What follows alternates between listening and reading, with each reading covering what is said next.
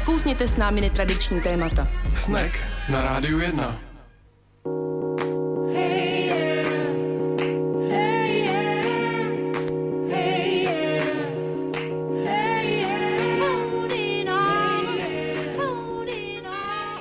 Milí posluchači, pěkný podvečer na Rádiu 1 po 6. hodině.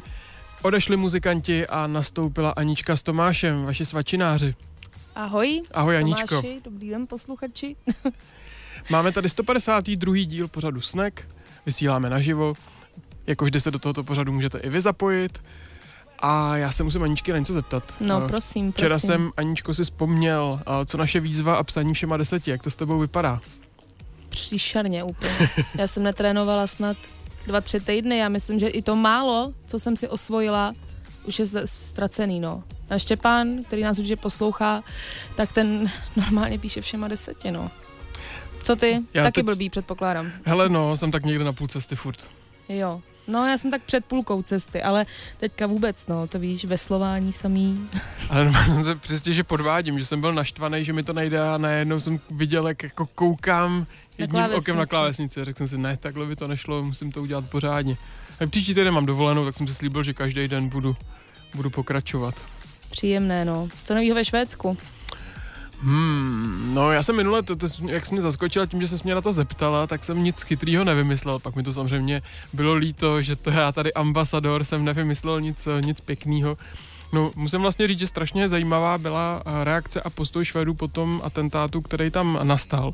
Opravdu ta vlna solidarity byla neuvěřitelná. Nevím, asi jste všichni viděli nějaké fotky eh, z Drottninggatan, z té eh, třídy ulice, kde kam lidi nosili květiny. To vlastně samo o sobě bylo neuvěřitelný, ale co mě jako nejvíc asi oslovilo, byl ten přístup v médiích, jak si tiskový mluvčí policie vlastně od začátku uvědomoval, že musí dobře balancovat, jak moc toho řekne a co už říkat nebude, protože to není třeba říkat. A to bych řekl, že jako občas tady chybí, no, že všechno jako se zbytečně, ze všeho se dělá tragédie, všechno se strašně dramatizuje, říkáme spoustu podrobností, které nejsou nutné, ale vlastně myslím si, že naopak ten, ten odstup a chladný přístup k tomu říct toho, co nejmíň, není na škodu. A tím mě vlastně jako kdyby ty Švédi překvapili a vlastně zpětně v těch reakcích, co teď čtu, kdy to samozřejmě všichni PR, analytici, a tak to zkoumají, tak vlastně toho policejního šéfa za tohle vyzdvihují, že, že dokázal si udržet chladný rozum a nepřehánět to se, se vším, co, co může říct. No. Tak ve stejné době my jsme tady měli dva nejmenovaný politiky, co se nechali nafilmovat, jak střílej na všechny strany a říkal jsem si, jak je to vlastně zajímavý kontrast. Hmm, to jo, no, to bylo, to je dobrý. to bylo legrační video. Dneska škoda, že nemůžete, milí posluchači, vidět naše studio, tady je strašného jídla, vypadá to opravdu, jak eh, kdyby jsme dostali názvu našeho pořadu. No, konečně poprvé, je to sice pořád snack, ale asi poprvé v životě je tady jídlo, takže to vypadá dobře i před naším hostem, čímž to se dostáváme k našemu hostovi, který ale s jídlem nesouvisí, ale aspoň si může nabídnout. No. To je pravda, no. Kdyby vás zajímalo, co tady máme, tak zavolejte, my vám to vyjmenujeme, taková zajímavá interakce. A, a za malý okamžik už vám tady představíme, kdo je s námi dneska ve studiu. Já teda řeknu ještě kontakty do studia 224 25 25 24, anebo můžete napsat Aničce na Facebook, na stránku snack 919. Budeme rádi za jakýkoliv dotaz a myslím, že dneska, dneska to bude zajímavý. Co ještě na, trošku naznačíme, já přemýšlím, co, co bychom tak naznačili. Dneska večer je premiéra v Lucerně, která taky trošku s naším hostem souvisí, filmová. Co bychom ještě mohli naznačit? Rádio 1 sílí ve Vilové čtvrti, kde je spousta baráků z 30. let. Dobrý, já myslím, že za chvilku, máš tam ještě nějaký oslý můstek hezký, jestli jo, tak ho řekni, jako, ale ne, za chvilku se to dozvíte. dobře. Posloucháte pořád Snack na Rádiu 1.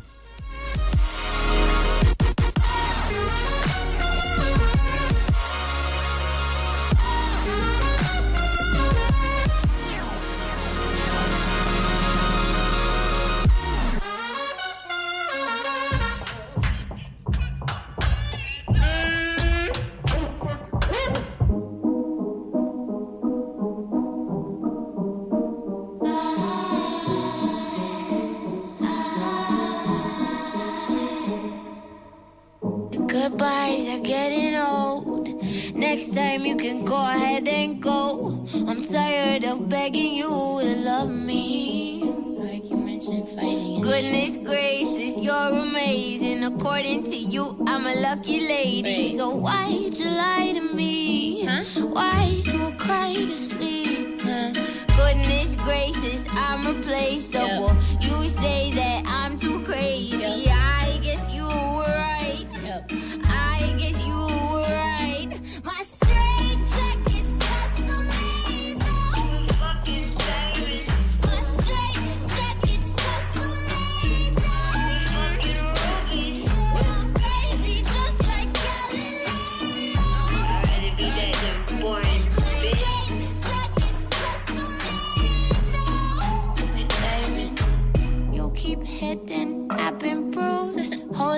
Holyfield, I can't hear you. I'm tired of begging you to love me. You're expecting me to say, Loco, please,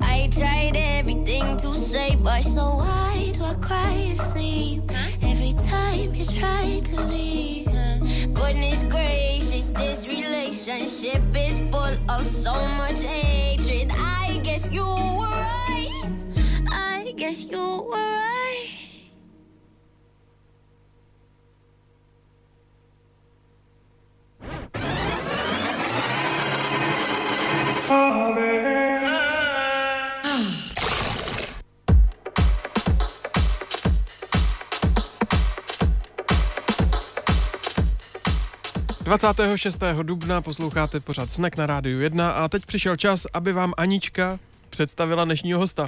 Dnešním hostem je historik dr. Petr Koura. Dobrý den. Dobrý den. Eh, který mimo jiné, že je filmovým poradcem, co se týče historických filmů, u mnoha, mnoha projektů, eh, tak nedávno se stal ředitelem Collegium Bohemicum v Ústí. Gratulujeme. Ještě ne, nastupuju až 1. května, respektive 2., protože 1. je svátek. Jo, tak ještě, ještě si počkám teda pár dní na tedy ty gratulace. Ale tak Vidět, už že jste to asi- historik, u vás ta data hrajou roli. Docela jo. A mimo jiné autor několika knížek, z nich ta poslední Swingaři a potápky v protektorátní noci vyšla minulý rok. Je to vlastně poslední kniha teďka zatím vaše. Ano. To já bych začala. Kdo to byli uh, Swingaři, tak to si umím představit, ale potápky? Potápky byly, eh, byla nonkonformní mládež eh, na konci 30. a počátku 40. let. Eh, Mladí lidé, kteří holdovali swingu a dávali tady tu svoji lásku k téhle hudbě najevo i svým výstředním oblečením. Takže u chlapců to byly delší vlasy, vzadu nakulmované do takové ruličky, eh, bylo to kostkované sako, úzké kalhoty a boty na vysokých podrážkách. Možná, když řeknu posluchačům, že vypadali jako Martin Dejdar ve filmu Šakalí léta, tak asi budou vědět. Takže to jsou potápky, je to vlastně první česká městská subkultura mládeže. Eh, Jsou to vlastně ti mladí výstředníci eh, na začátku vlastně té série, která potom pokračuje v 50. letech takzvanými páskami, pásky v 60. letech máničkami, v 70. 80. letech pankáči, takže tohle je vlastně první fenomén, kdy mladí lidé na základě angloamerické hudby se určitým způsobem bouří, protože mělo to v sobě jednak jako osten proti tehdejší eh, generaci starší, generaci rodičů, ale i vůči nacistické okupaci. A ta subkultura, to mě zaujalo, že vlastně ten pojem poprvé takhle používáte v těch 30. letech. Co to muselo způsobit? Množství lidí, jakože jich je dostatek pro to, abychom to mohli nazvat už sub? Asi ne, protože oni všichni ty příslušníci té subkultury se neznali, protože to máme bezpečně zdokumentováno z nacistických pramenů, že ty potápky se vyskytovaly nejenom v Praze, což bylo centrum, eh, řekněme, veškerého života kulturního, společ, kulturního, politického, společenského, ale i v Brně, v Českých Budějovicích, v Hradci Královém, ale prakticky, jak nacisté uvádějí, ve všech eh, větších městech české periferie. Takže oni se mezi sebou neznali, ale jako eh, já jsem vyšel z definice subkultury jednoho britského sociologa, který byl sám tanečník v mládí, Mike Break, a tento definuje třemi uh, prvky.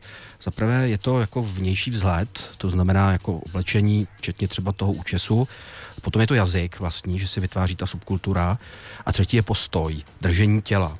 Což se možná může jako jevit trošku zvláštně, ale oni byli právě, nad, bylo jim spíláno za to, že chodí po Praze ležérním, pomalým krokem a dávají tím najevo, že nebudou, že jako nejsou prostě sympatizanti z nacisty, kteří jako budovali takzvaně novou Evropu a bojovali proti žido, bolševismu a já nevím čemu všemu, tak vlastně tou, tou ležerní chůzí ti mladí lidé vyjadřovali, že se tady toho neúčastní.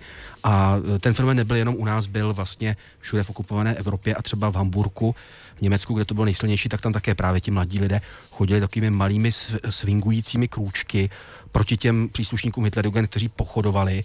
Takže i tím postojem, držením těla chůzí e, se dal vyjádřit postoj politický. To je neuvěřitelný. Takže to bylo, opravdu bylo záměrný, že tu chůzi měnili proto, aby ukázali, že patří do nějaké skupiny. Ano, do nějaké jiné skupiny, než ty, co nosí krátké vlasy, zdvihají pravici a pochodují v tom dunivém pochodovém rytmu. Dá se dneska určit, jestli bylo dřív eh, nějaká náklonost ke swingu nebo eh, jakási touha po odporu k politické moci? Po té výstřednosti. Určitě ten swing tady byl, protože eh, to je zajímavé, zatím to nikdo nevysvětlil, ale Československo bylo jednou ze zemí, kde ten jazz po první světové jako získal řadu sympatizantů. Nevíme, jestli to má nějaký širší souvislosti, ale určitě, jako kdo za to mohl, tak byli Voskovec, Verich a Ježek to, že prostě vzniklo fenomén osobozeného divadla a jejich písničky, které i dodnes jako mladá generace zná, svědčí o tom, že vlastně eh, to bylo něco výjimečného, takže tahle ta trojice ta určitě přispěla k propagaci jazzu a ty vlastně opouštějí Čechy ještě předtím, než ty potápky vznikají. Takže ještě předtím byla jako ta náklonost mm-hmm. té mhm. swingové hudbě a tady to jako eh, výstřední oblekání přichází tedy až se vznikem protektorátu Čechy a Morava. Eh, já jsem se dočetla v rozhovoru s vámi, že eh, v protektorátu Čechy a Morava eh, byla moc benevolentnější. Ano, benevolentnější než třeba ve Francii nebo než na území Německa. Překvapilo, protože to bych teda řekla, že tady jako obzvlášť prostě ještě nějaký Heidrichiádě takhle nemohlo být jako vůbec nic, jo. A... Ta Heidrichiáda, tak za ní ty potápky taky trošku, když to tak řeknu, jako opustili veřejný prostor, trošku zalezli do těch svých doupat. Takže to je zrovna extrémní doba, kdy jako no. v tom uh, potávkovském oblečení si dovolil vít málo kdo. Ale když se podíváme do toho Německa, tam to bylo daleko víc pronásledováno. Já jsem právě se tomu věnoval v té mojí knize a dospěl jsem k tomu, že to bylo proto, že česká mládež byla určená v uvozovkách jenom k pracovnímu nasazení, zatímco mládež německá k frontovému. Mladí němečtí muži měli jít na frontu bojovat za vůdce Adolfa Hitlera a obětovat mu eh, v krajním případě i svůj život. Měli prostě jako ztratit veškeré zbytky svého vlastního rozumu. A eh, tahle ta swingová generace to trošku narušovala. Eh, druhý důvod je, že nacisté vlastně, když v roce 33 se chopili moci v Německu, tak začali už vychovávat tu mladou generaci. A mysleli si, že po 6-7 letech už budou mít tu generaci těch poslušných mladých Hitlerů. A najednou počátkem 40. let v Hamburgu a nebylo to jenom v Hamburgu, tam to bylo nejvíc, ale i v dalších německých městech jsou mladí lidé, kteří místo toho, aby zvedali pravici, tak raději teda tančí, tančí ten swing, místo by poslouchali projevy Goebbelse, poslouchají radši Duka Ellingtona nebo Louise Armstronga a prostě mají uh, raději tu angloamerickou kulturu než tu nacistickou. Takže pro ně to bylo i neúspěch jejich vlastní vzdělávací politiky. Souvisí to že Hamburg, s tím, že Hamburg je přístav a mohlo ano. se tam jakoby snadno teda proudit tady ty angloamerické vlivy? Ano. Eh, Hamburg právě tu svojí otevřeností byl velice tolerantní město. Eh, ti hamburští rejdaři eh, jezdili na cesty po celém světě, vozili si z těch cest manželky, které nebyly árejky, řečeno tím nacistickým slovníkem, takže byly to třeba černošky nebo mulatky, aziatky a bylo to, ten Hamburg, ty vyšší sociální vrstvy byly tolerantní právě vůči jako jinakosti. Eh, náboženské, národnostní, sexuální a tak dále. Takže eh, Hamburg bylo město, které bylo velice otevřené a nikdy tam nacisti nezískali velkou podporu. Já jsem dokonce viděl jeden filmový týdenník, kde bylo vítání nějaké německé lodi v Hamburgu a já jsem to normálně viděl na tom, na tom, eh, v tom týdenku, který už byl samozřejmě propagandisticky sestříhaný, že ten režisér měl problém najít tam ty jásající davy. Jo? To, co v Berlíně nebo v Mnichově nebyl problém, tak v Hamburgu to problém byl. A jak potom doputovala ta kultura k nám? Typu se teda, že ta cesta asi opravdu byla ze severu, z těch přístavů. No tak eh, éterem. Bylo to rádio a byl to film taky. Takže uh, americké filmy, americké muzikály, které k nám přicházely ještě před uh, teda druhou světovou válkou, uh, tak z nich vlastně ti mladí lidé to čerpali tu inspiraci a museli tím být naprosto nadšení. Byly to třeba filmy s bratry Marksovými nebo s tanečníky Fredem Asterem a Ginger Rogersovou. Takže tyhle ty americké filmy tak působí jako takový mediátor, který přináší tu módu do středu Evropy. Samozřejmě v té době nejsou sociální sítě a tyhle ty komunikační kanály, ale prostě ten film nebo ten rozhlas umožňují, aby ti lidé v centru Evropy mohli poslouchat tu hudbu, eh, jak se v té době prozuje v Americe. Jsou uh, s vinkaři a potápky součástí jakýchsi dějin každodennosti? Já si myslím, že jo, protože pro ty mladé lidi, co vyrůstali, co chodili na školu střední v té době, tak prostě byli to, jak říká Josef Škurecký, Eh, v podtitulu jeho prozy eh, Prima sezóna nejdůležitější věci na světě pro ty mladé lidi. Eh, hudba, oblékání, konverzace s dívkami, tak prostě to je jako pro toho rozpívajícího člověka to nejdůležitější zapůsobit na dívky samozřejmě tím, že jsem in, takže to jsou věci, které se úplně jako ne, nezměnily zase za ta desetiletí. Takže je to součást každodenního života té protektorátní mladé generace. A zároveň je to obava z později znuceného nasazení, z toho, že ti lidé budou vytrženi tady z toho prostředí, posláni někam do říše a nebudou moci se s těmi svými kamarády z té swingové hudby těšit. Jak uh, máte nějak vypozorovaný, jak velký bylo to spoždění, než ta kultura vždycky doputovala, než ty novinky, které se objevily v té Americe, doputovaly uh, k nám? Uh, no, tak třeba ty filmy, tak je to tři, jako s odstupem jednoho až dvou let. Eh, existuje vlastně na YouTube eh, takový jako záznam filmový takové ikonické skladby orchestru Bennyho Goodmana Sing Sing Sing a je to, za, je to jako ukázka z eh, filmu, který se Hollywood Hotel a tenhle film měl být na podzim 38 uveden i v Československu. Já jsem dokonce našel zprávu jako v tisku, že teda právě jako film, kde hraje tenhle ten populární swingový orchestr, bude uveden v Československu. Došlo k Měchovské dohodě a už ten film u nás nikdy uveden nebyl. V tom filmu mimo jiné hrál Ronald Reagan, tedy podprůměrný herec, později americký prezident. Eh, takže eh, jako potom, když do toho přišla politika, tak vlastně jako to spoždění mohlo být potom už na pořád. Ale zase eh, za té, přímo za té války, tak lidi poslouchali rozhlas a dokonce si u nás vyvinuli i takovou jako primitivní, primitivní způsob, jak zaznamenávat z toho rozhlasu ten zvuk. Bylo to na rengenové folie. Oni tomu říkají nahrávačka, já jako technicky úplně tomu nerozumím, protože technicky nejsem úplně vzdělaný. A prostě přes vibrace oni dokázali primitivním způsobem eh, jako to rádiové vysílání eh, nahrát na tu eh, na, na tu na, rengenovou folii a pak si ji pouštět znova opakovaně a vlastně takovým tím progresivním, nejprogresivnějším orchestrem, jedním z nejprogresivnějších byl orchestr Karla Vlacha, jehož hráči tady to sledovali a napodobovali to, co se děje v Americe. A když se z Ameriky vrátili už zmiňovaný Voskovec s Verichem, tak údajně jako byli v šoku, že ten Vlachův orchestr hraje to nejnovější. Takže to spoždění, že nebylo teda jako některá velké v tom 45. Samozřejmě, když přišli komunisti, tak to všechno bylo potom úplně jinak.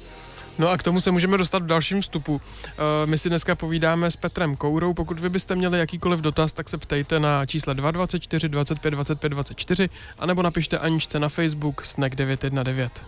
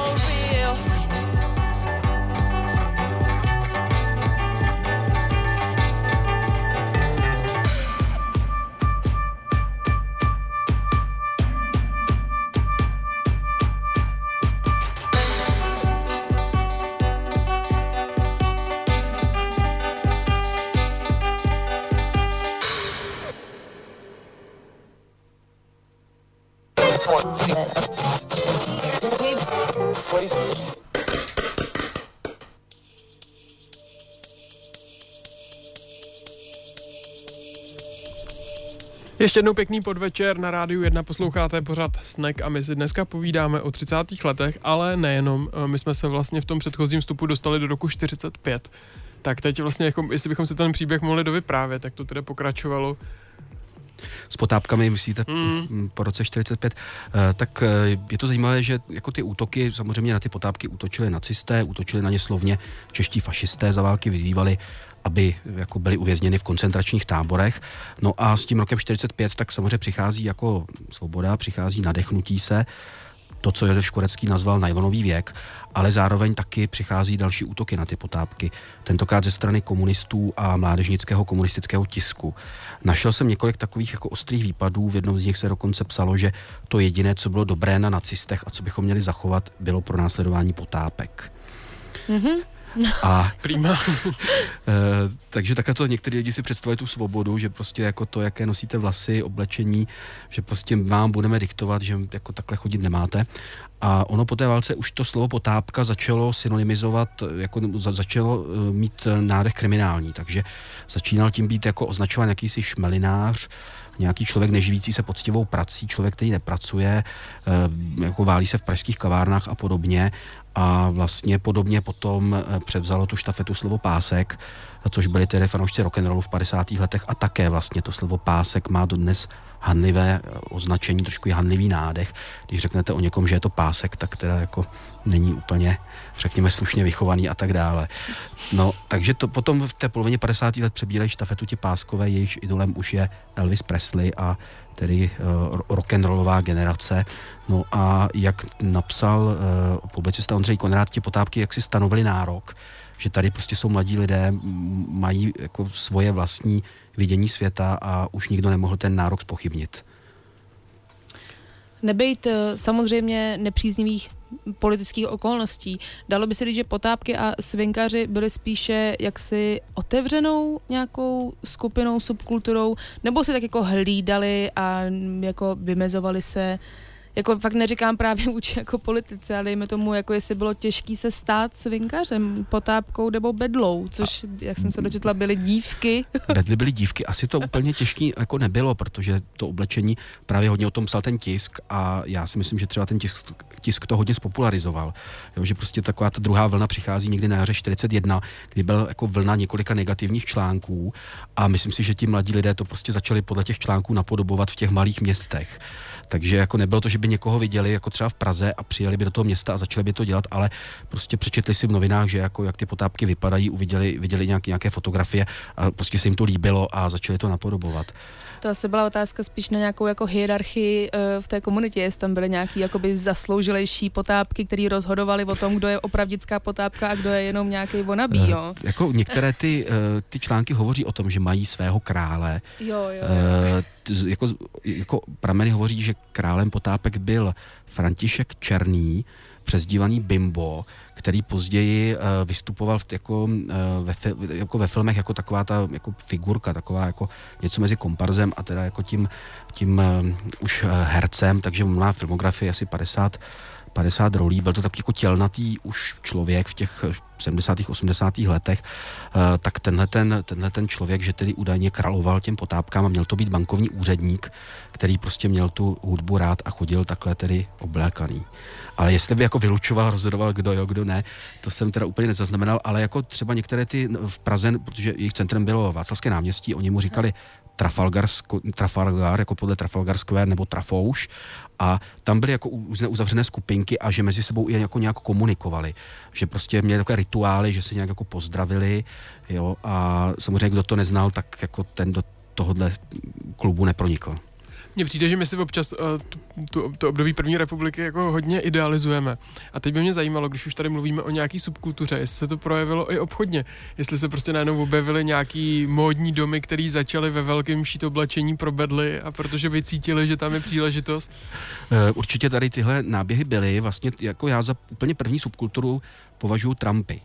A proto jsem říkal, že potápky jsou městská subkultura mládeže. Ty trampové vlastně vyjížděli ven a vzniká to vlastně už po první světové válce ve 20. letech a ve 30. letech právě byly specializované obchody na trampské oblečení a z toho trampingu se začala stávat už trošku snobská záležitost, což se jako i objevuje, kritizuje ve své době. Uh, takže to bylo v těch svobodných podmínkách za té války, kdy jako ty potápky jsou oficiálně napadány, tak se to úplně rozvinout nemohlo.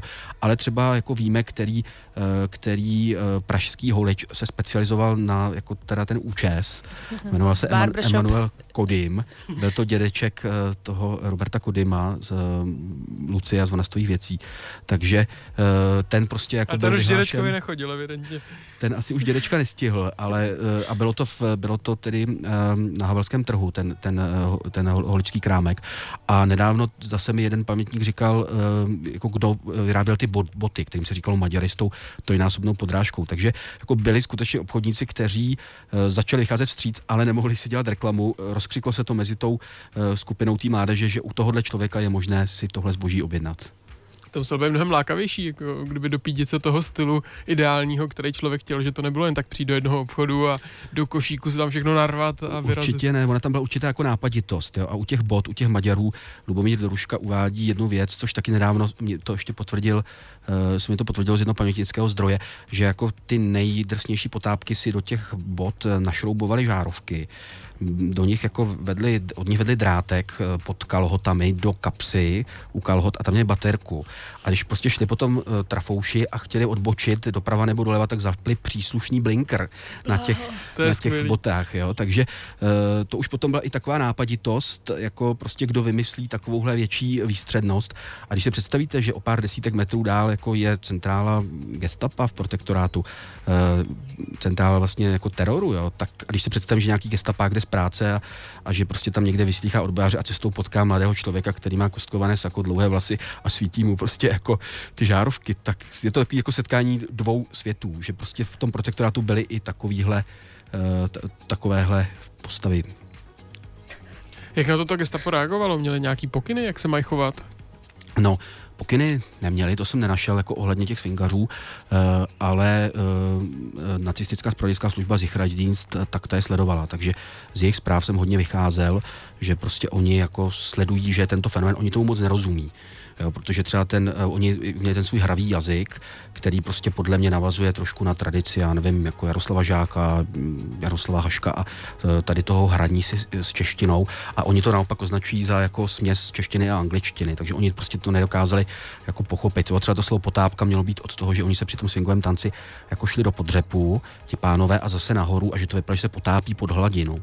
Jo, takže vlastně jako takové věci samozřejmě ti, ty Němci nemohli ani jazykově pochopit, eh, ale jako u nás byla vůči tomu tolerance, takže oni to jenom sledovali, monitorovali, posílali hlášení nahoru, že něco takového vzniká. Třeba i to slovo Trafalgar se objevuje i v tom jako v tom hlášení Sicherheitsdienstu, ale přímo jako nezakročovali eh, jako mm, na potkání, že by nějakého toho člověka, eh, to, o tom jsem nenašel doklady, ale eh, potom jako třeba, když ten člověk vyšel v hodně výstředním oblečení, tak mu hrozilo, že bude zatčen nějakým českým četníkem a bude třeba předveden, nuceně ostříhán, takže o tom už máme zprávy.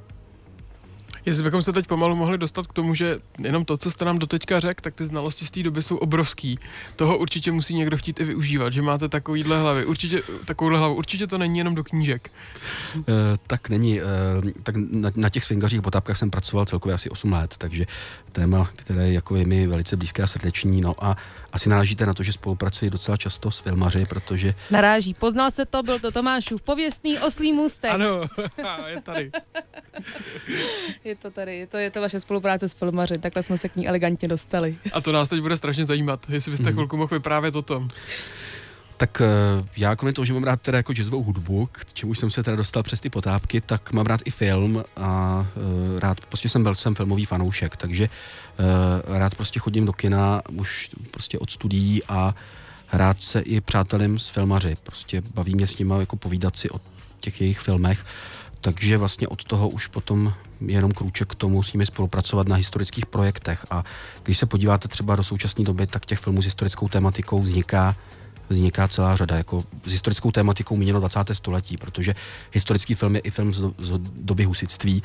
Na to odborník nejsem, tam teda jako si netroufám radit ale těch filmů situovaných do, já tomu říkám, nedávné minulosti, to znamená do toho 20. století, kdy jako třeba ještě si to pamatujeme, tak těch filmů vzniká vlastně relativně hodně. A e, ti filmaři prostě, já si to vysvětluji tak, že oni e, třeba v dnešní době nemají taková dramata, jako mají právě v té době historické, takže je proto víc láká točit o té historii než o současnosti. No, mohli bychom si popsat, jak ta spolupráce vypadá, jako s čím přesně oni vás osloví, co vám dají do ruky, co vám řeknou, že po vás chtějí, ať si to nějak dokážeme představit. Tak většinou jako mě osloví, jestli teda jako jsem ochoten, jestli mám čas, což taky jako nebývá úplně vždycky. A potom mě většinou pošlou námět nebo scénář, jestli bych si to přečetl a jestli bych to nějak neokomentoval. Takže já to potom čtu a zamýšlím se nad tím, jestli tam není nějaká historická chyba. Eh, když je to třeba jako jasné, že já nevím, tento člověk Eh, tady vystupuje jako major, tahle historická osoba a on byl třeba v té době už plukovník, tak jim napíšu, tady by mělo být prostě jako jiná hodnost, nebo tohle se stalo, já nevím, o rok dřív, o rok později, tak to je docela jasné. No a potom jsou tam třeba věci, jako že tahle postava nemůže tohle říkat, protože má za sebou tohle a tohle a tak dál. Takže ty historické souvislosti, ale zároveň tím, že jako mám rád ten film, tak eh, dokážu, mu zároveň mám trochu jako pochopení pro ty filmarské postupy. Jsou kolegové historikové, kteří jako třeba tuhle práci zkusili a s těmi filmaři se pohádali, protože striktně trvali na tom, že tady to musí být tak a tak a nemůže tam být žádná autorská licence, tak tím, že vlastně já ten film sleduju nejenom jako historik, ale i jako fanoušek, tak mám pro to určitou toleranci. Stává se vám, že lidé zaměňují uh, jaksi v vaší profesi u filmu za nějakou vedoucí úlohu ve smyslu, že jsi za to zodpovědný a tudíž se právě stává, že uh, potom nespílají jaksi uh, umělcům nebo tvůrcům, kde tam nějaká tvůrčí licence, ale že se obrací na vás s tím, že jste přece právě Jestli se vám to někdy vymstilo, tady ten eh, benevolentnější uh, taky, přístup taky v se mi to stává, že potkám kolegy z branže, kteří pak na mě spustí, že tenhle film, jako že tam byla chyba a podobně pak třeba, když se s nimi jako bavím, vysvětluji jim to, tak jako zjistí, že třeba jako to tak úplně nebylo, jak si oni mysleli. Uh, už se mi i stalo, že na mě nastartoval jeden kolega uh, s jedním filmem, nebudu ho jmenovat, a že teda jako se mě to nepovedlo, tak jsem mu řekl, že teda s tím filmem nic společného, že teda jako opravdu ne všechny filmy z 20. století, jako že teda jako na ní spolupracuji.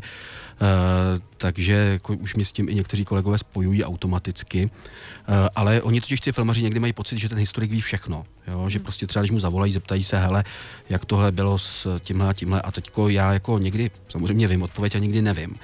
No, takže prostě někdy taky třeba řeknu nevím a ano, mohlo to tak být a nemuselo to tak být a musím se podívat do historických pramenů.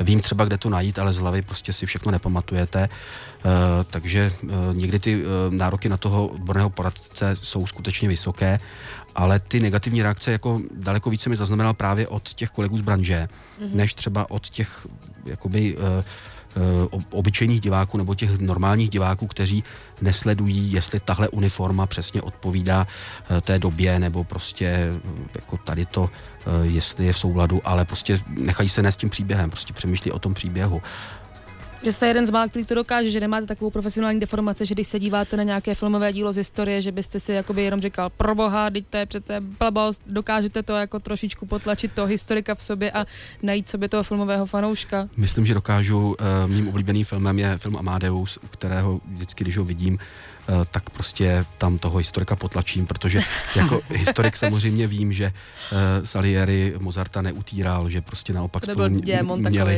měli dobrý vztah, ale prostě ten film je tak působivý, že prostě tomu podlehnete a na konci skutečně toho Salieriho nenávidíte, že prostě toho Mozarta utíral. Mně se to i stalo, když jsem jako mm, se procházel po centru Vídně před nějakou dobou a tam byla deska Salierimu, tak právě první, co mě bliklo hlavou, bylo jako proč tady ta svině má tu desku. Pak mi došlo, že jste historik že vlastně... Podlačený historik.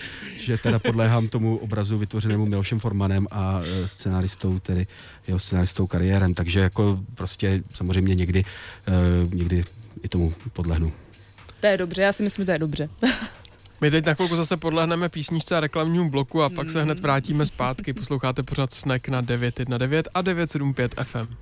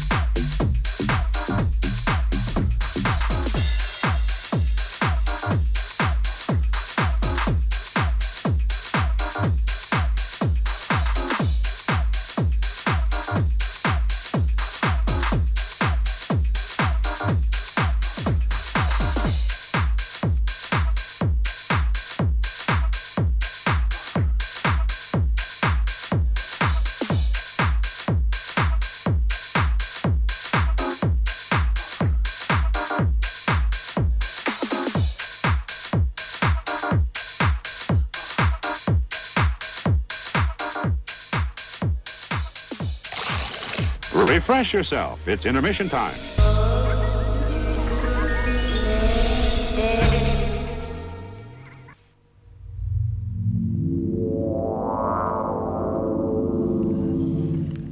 Pěkné odpoledne, pěkný podvečer. Posloucháte Rádio 1, posloucháte pořád Snack. My jsme zpátky po reklamním bloku a budeme si ještě povídat s Petrem Kourou. Eh, Já se chtěla zeptat jako velice, velice asi hloupý dotaz, ale od kdy se eh, dá považovat jaksi dějiny za dějiny, protože třeba jako vaše specializace jsou jaksi moderní dějiny, hmm. od kdy to jsou dějiny, od, a kdy, kdy je to ještě furt jako nějaká naše přítomnost, nebo všechno, co se stalo už od včera dál, jsou dějiny? Jsou, no. Jo. Jako všechno, co bylo včera, už jsou dějiny. Byť mě Možná- to ovlivňuje dneska ta stejná politická situace, tak už to jsou dějiny. Možná už to, co bylo před pěti minutama, byl- jako jsou dějiny. Aha, aha, tak Ale eh, já, když jsem přišel eh, na den otevření dveří na filozofickou fakultu na historii, tak právě se tam jako jedna uchazečka o historii ptala, eh, jako z čeho nás budete zkoušet u těch přijímaček, kdy končí ta historie a ten profesor řekl včera. Čímž teda jako to auditorium trošku se orosilo.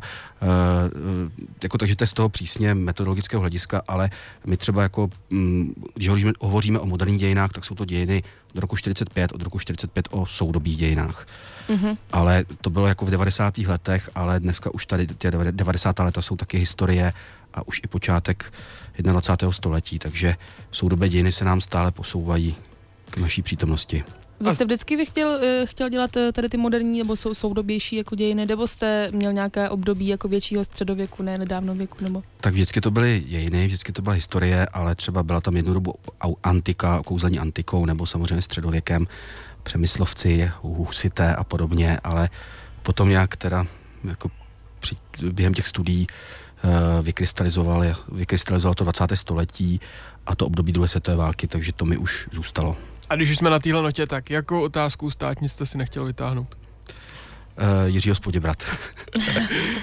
Já se chci ještě zeptat, eh, teď vlastně, jak jsme si povídali o tom, co, je, co jsou ještě dějiny, co jsou soudobí dějiny a tak dál, stalo se vám někdy, eh, že jste se vlastně, že jste si vytvořil názor na nějakou historickou událost z nedávné doby a pak se najednou objevily nový prameny, nebo jste se dočetl něco nového a musel jste ten názor změnit, že to bylo vlastně tak blízko, že jste si jako říkal, že ten odstup ještě k tomu hodnocení není, není dostatečný? No, tak jako stává se mi to občas, no, jakože eh, člověk, když sleduje tu třeba tu politické dění, tak jako má tendenci to posuzovat radikálně a má pocit, že to všechno ví a samozřejmě ten odstup eh, tam je třeba. Teď neřeknu třeba konkrétní jako tu věc, ale taky už se mi to stalo, že jsem se zpětně jakoby omlouval, že jsem něco jako hodnotil nějak příkře a ne úplně v kontextu. Ale tak to asi, myslím si, že se může stávat úplně všem. Já že teďka jsem vyslechla uh, jednu známou, která je archeoložka, mluvila o nějakých jako nových objevech, co se týče starého Egypta, takže asi to není jenom jako... Ne, tam je to samozřejmě, eh, čím jsme v, jako v těch dějinách dál, tak tam jako ubejvá těch pramenů písemných.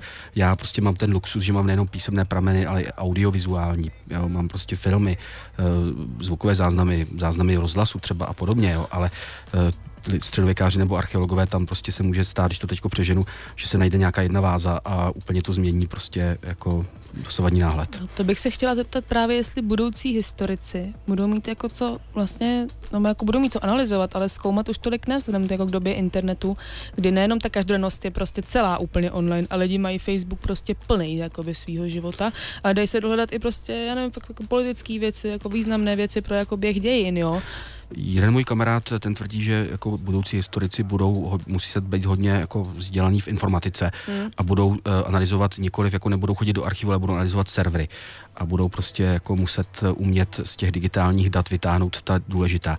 Jinak, když jsme tady u toho, tak třeba já bych jako historik si za 20 let třeba rád poslechl nějaké odposlechy v době, kdy třeba Václav Klaus byl, byl poprvé zvolen prezidentem, tak jako kdo tam na koho tlačil, tak prostě jako tohle to jako, kdyby, jestli je to někde zachováno, tak prostě tohle to z čistě historického hlediska. Mě to přijde zajímavé, protože my řešíme třeba prezidentskou volbu Edvarda Beneše v roce 35 a teď tam právě víme, kdo na koho jako tlačil. A všechno máme jenom z nějakých písemných pramenů nebo z nějakých vzpomínek, které můžou být deformované, ale představa, že bychom měli odposlech prostě z jednání mezi německou stranou a agrární stranou, eh, jako co ty lidi tam prostě říkali, teď to myslím třeba jako na tu dnešní dobu na ty mobily, jo, že prostě jako se říká, že někde se naše mobily, eh, mobilní hovory někde archivují, tak myslím si, že třeba jako je to samozřejmě v rozporu s osobními citlivými údaji a tak dále, ale třeba to historikové do budoucna ocení. Stalo se vám někdy, že jste narazil na nějaký pramen, který jste nebyl technologicky schopný si přehrát nebo zobrazit? Už myslím si, že to bude přicházet asi později, v současné době, kdy, kdy byly různý minidisky a CDčka a kazety, já nevím tak, ale už se vám to stalo někdy třeba i v tom vašem bádání? Tak eh, že bych jako mm, se neuměl poradit s tou technikou současnou, to nikoliv. Spíš teda s, tím starším, že třeba jsem nebyl schopen přečíst to staré písmo. Tak to se mě stalo, že jsem neměl tu erudici zpětně, ale do, do budoucna tak eh, úplně ne, ale je to teda podle mého názoru dost velká budoucnost, protože dneska už můžete tu historii dělat opravdu z obýváku jako od, od internetu. Máte spoustu těch zdrojů na internetu, eh, digitalizovaných archivů, digitalizované noviny a tak dál. Takže věci, které ještě před deseti lety prostě jako jste musel fyzicky někam dojít a eh, tak dneska vlastně už eh, můžete z toho domova. Takže já vlastně říkám, že tím historikem se může stát kdokoliv, jo, protože dřív eh, to byly jedna z věcí, které jsem zjistil jako už na střední škole, na gymnáziu, že archivy mají jenom ve všední dny otevřeno. To znamená, že jako prostě do toho archivu může jenom člověk, který v ten všední den nemusí být ve škole nebo nemusí být v práci. A tohle se nám dneska už stírá. Dneska může ten člověk po práci si sednout k tomu internetu a ty materiály analyzovat a mně se třeba stalo, že věci, které v knihách deset let starých jsou jako napsáno, že neexistují, tak mně se je na internetu, v internetovém archivu podařilo tyto dokumenty najít, aniž bych musel do toho archivu fyzicky dojít a může to dneska udělat kdokoliv. A to mě třeba na tom i jako přijde úžasné, že ta historie, její výklad se vykla, jako otevírá nejenom té úzké skupině profesionálních historiků, kteří jsou jako za to placeni, ale prakticky komukoliv. Je to dobře, nebude se tím mělnit nějaká jaksi vědeckost. Já si myslím, že to je dobře. Jo, jako samozřejmě máme tady u nás fenomén amatérských historiků, lidi, kteří jako nevystudovali historii, neživí se tím, ale píšou o historii, ovlivňují veřejné dění. Samozřejmě někdy jako můžeme diskutovat o kvalitě tady těch výstupů, ale prostě já si myslím, že to je dobře, že prostě to bádání má být otevřeno komukoliv. Tak já vůbec, já Čechy považuji za národ, který jakoby historii celkem jakoby dost prožívá, jo? když vidím vlastně, kolik třeba, když jsem v trafice, kolik vychází, e, jako, já tomu říkám historický bulvár, to je většinou o nějakých milenkách Karla IV., ale jakože to vychází, takže potom asi je poptávka. To nejste sama, kdo tomu tak říká. A uh, ta poptávka je, no, potom právě otázka té, té kvality, eh, ale zase jako potom ta širší čtenářská obec nechce ty vědecké rozbory, nechce prostě jako ten složitý jazyk, ale jako já to neodsuzuju v tom smyslu, že prostě když ti lidé se chtějí o tu historii zajímat, eh, tak prostě třeba začnou na tom historickém bulváru, ale skončí u uh, profesora Šmahela třeba, nebo profesora Žemličky, u těch prostě erudovaných lidí, kteří píšou jako tím přijatelným jazykem a Eh, prostě v žádném případě bych to, bych to jako neodsuzoval. Já jsem dostal poměrně dost reakcí na tu moji knihu a jsou to právě taky lidi, kteří nejsou profesionální historikové, někteří mi i napsali. Myslel jsem si, že takhle tlustou knihu nikdy nepřečtu, že to bude nudné a musím vám napsat, že se mi to četlo hezky a třeba mi ty lidi píšou i připomínky k té, k té knize, takže to, to je potěšující. To je samozřejmě skvělé, já jsem pro popularizaci vědy to ano, no, jenom potom ne, tak jako Ježíš Marian, kdo jsem já, bych soudila. Jsem právě chtěla říct, zeptat se, jakou knížku Aničko budeš vydávat v nejbližší době. já opravdu těžko, těžko můžu uh, jako kohokoliv, kohokoliv soudit v tomhle tom, takže to bych opravdu nechtěla, aby takhle vyznělo. My už teda se řítíme s časem skoro do konce našeho pořadu, tak pojďme si jenom říct k tomu dnešku, co se vlastně dneska děje, kam vy od nás dál pádíte. Eh, takže dneska je premiéra prvního dílu trilogie Zahradnictví, eh, která je dílem eh, scenaristicko-režisérského dua Petr Jarochovský, Jan Hřebejk. Ten... Že páskové, jo? páskové tam úplně nebudou, ale je to doba protektorátu, je to první díl, první díl, tedy rodinný přítel. Ano, vy jste narážel na šakalí léta, právě fotografie z šakalých let Babyho je poslední fotka v mojí knize, chtěl jsem ji tam mít, takže Babyho tam taky mám a Tady teda bohužel Páskové nejsou, zazní tam jeden hit eh, osvobozeného divadla eh, v domě Starší duch a podle mě je to velice zajímavý příběh, který vychází z rodinné historie Petra Jarchovského. Eh, pak následují ty další díly. Je to vlastně to, co se dělo před Pelíškama. Všichni známe postavu uh, Jiřího Kodeta z Pelíšků a tady vlastně uvidíme, co tenhle člověk prožíval uh, už od druhé světové války, že byl vězněn nacisty a vlastně trošku nám to vysvětluje to jeho chování, protože tedy byl vystaven neuvěřitelným útrapám.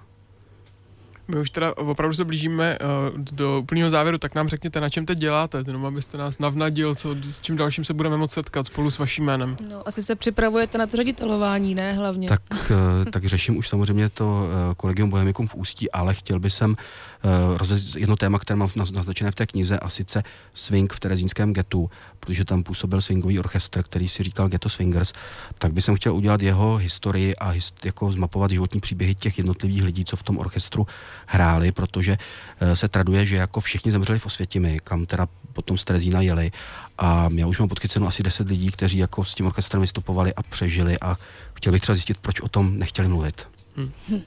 No super, tak to se vás potom zase pozveme ideálně. Budu se těšit. Za dnešní povídání vám moc děkujeme, že jste si udělal čas a ještě i před tou premiérou takhle za náma jste dorazil a držíme vám palce, aby se vám dařilo. Já děkuji za pozvání a držím vám palce, abyste měli hodně posluchačů, protože bylo s vámi příjemné si povídat. Děkujeme.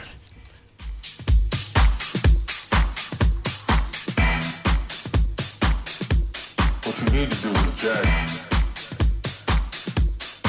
What you need to do is jack. What you need to do is jack. What you need to do is jack. What you need to do is jack. What you need to do is jack.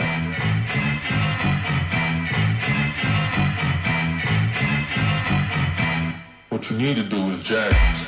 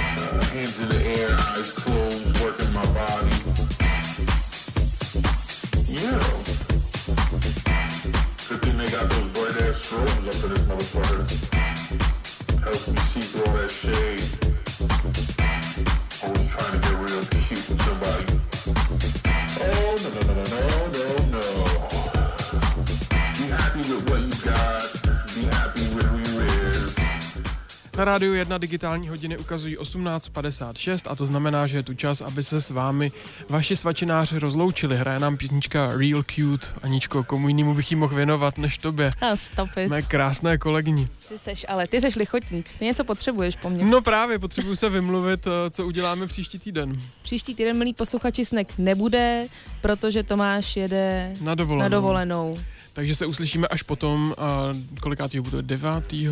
10. 10. května to bude. Zase Příště, příště bude Snack. pravděpodobně snek, nějaký archivnější svačina nějaká. Vypadá to tak, je to, je to klidně možný. Bude to na Facebooku nicméně a bude tam i kdo bude ten další živý host. Kdyby vám bylo smutno, tak si můžete pustit některý z dílů, které jsme pro vás uložili do historického archivu, který má odborné stránky mixcloud.com lomeno snack 919, je tam všech 152 dílů, teda ještě není zatím 151, ale dneska večer tam přibude i ten 152. s Petrem Kourou, se kterým jsme si dneska povídali. To je v tuto chvíli všechno. My se s vámi už pomalu rozloučíme. Mějte se moc hezky. Pokud vás čeká dovolená nebo aspoň prodloužený květnový víkend, tak uh, si ho hezky užijte a 10. se na vás budeme těšit. Ahoj. Ahoj.